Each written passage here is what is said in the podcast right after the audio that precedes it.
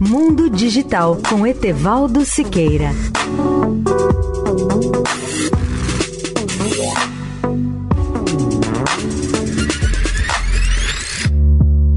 Olá, ouvintes da Eldorado. A remuneração de grandes executivos da indústria de microeletrônica pode chegar a valores que não apenas surpreendem o mercado, mas que superam a lógica empresarial.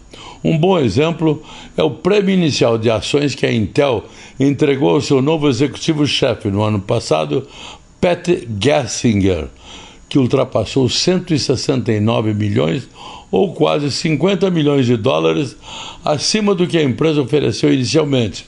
Valor que colocou o chefe da fabricante de chips norte-americana entre os executivos mais bem pagos dos Estados Unidos.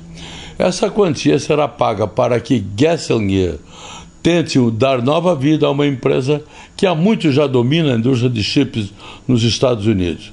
A avaliação interna inicial da Intel do bônus foi baseada no valor médio das suas ações em um período de 30 dias antes da contratação de Gelsinger. Mas a notícia de sua nomeação, em fevereiro do ano passado, fez as ações subirem acentuadamente, aumentando o valor de seu prêmio quando calculado posteriormente usando políticas contábeis formais. Gelsinger passou grande parte de seu primeiro ano preparando as bases para uma enorme expansão na fabricação de microcircuitos pela Intel. Leia o artigo no portal mundodigital.net.br.